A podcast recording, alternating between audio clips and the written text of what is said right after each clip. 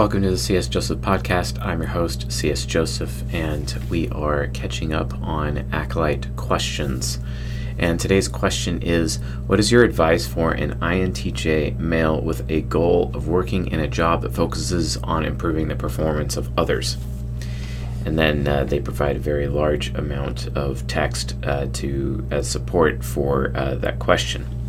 But if I'm going to be answering that question uh, straight, my first question that I would have to ask in response to this particular person who is asking this question is what are you doing on improving your own performance? Because when it comes to helping other people improve their own performance, you yourself has to be a top performer in almost every area of your life. Uh, just as Tony Robbins says, uh, he talks about uh, the three main niches, which is health, wealth, and relationships. And are you optimized in all three of those niches? Because even if you were to start your own business or to try to um, work in human resources to that effect, I don't think it would uh, go very far with you as a result because you know someone's going to take a look at you and be like okay they're helping me improve performance but uh, he's obviously doesn't look the part. You see what i'm saying?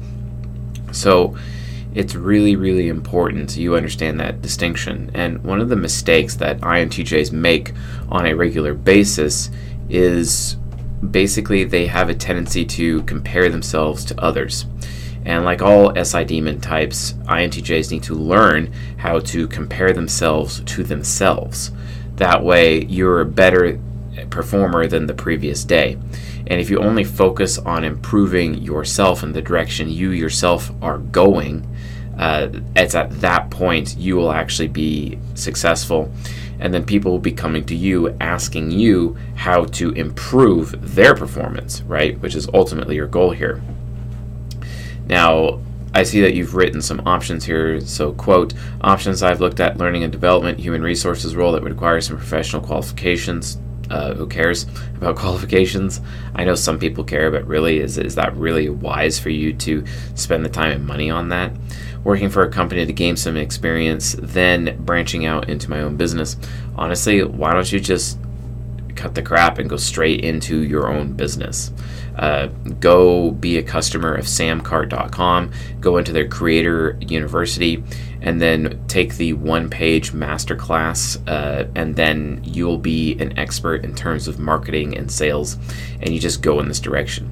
All you actually have to do from a content perspective is just focus on improving your own personal performance because and then also come up with a system of which you measure your own personal performance so that when you're helping other people improve their performance you're able to provide them with a rubric or a scale with which they can measure performance etc that is if you want to become a performance expert. But again health wealth and relationships you will need to be a top performer in all three of those before anyone is going to give your expert thinking parent any regard or any respect or even trust you in this particular area so I'm not entirely sure it's the best way. Now, if you are going in the direction of sports coaching, are you yourself an athlete? That would be my first question. And do you have awards? Do you have the accolades of being an athlete, a top performer, basically? Do you have the social proof of being a top performer? Many INTJs, oftentimes, when they set out on, um, I don't know, dreams or uh, uh, directions in their life, they they don't have social proof, and they oftentimes don't even consider the need for social proof due to extrovert feeling trickster. So as a result of that, I highly, highly recommend you get the accolades of social proof so that people actually, again, trust you or would consider you or label you as a top performer. Otherwise, no one's going to hire you or even want even to consider doing business with you. Not only that, you're going to be having to go out of your way to prove in some various metrics with maybe some testimonials from customers, etc., where you're basically going to be like, okay, hey, uh, I improved the profitability of this company. I uh, caused this runner to um, uh, get three seconds uh, lower on their time in the 100 meter dash or something like that. You see what I'm saying? You also have to be talking about your own performance and stories from your own performance as well, which is really hard for an SI demon to do because you don't often rely on anecdotes or your own personal experience, but it really, really helps.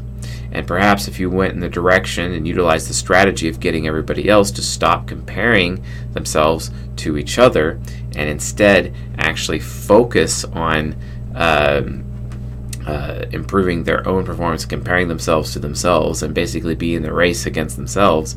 And that right there is ultimately the key to highest performance possible.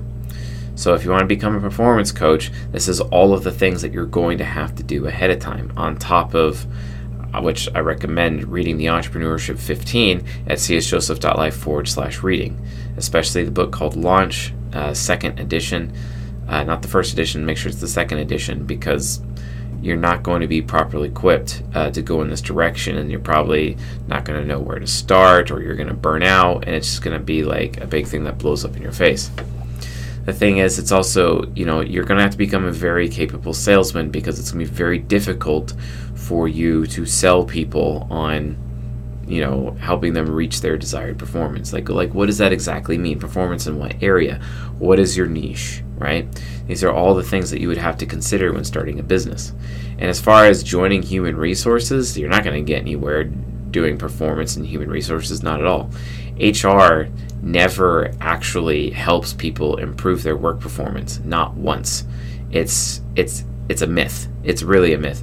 What really actually improves people's work performance are capable executives that follow the principles and how to win friends and influence people etc that is that is actually how uh, performance and productivity goes up amongst uh, workers on a regular basis right so I would just suggest you consider all of these things and these potential consequences before charting out this particular course.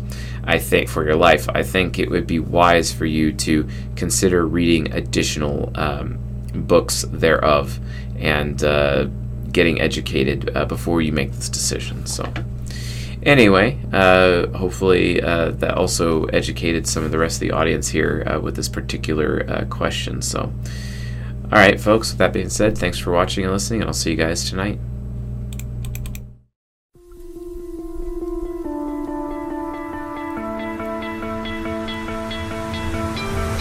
You stole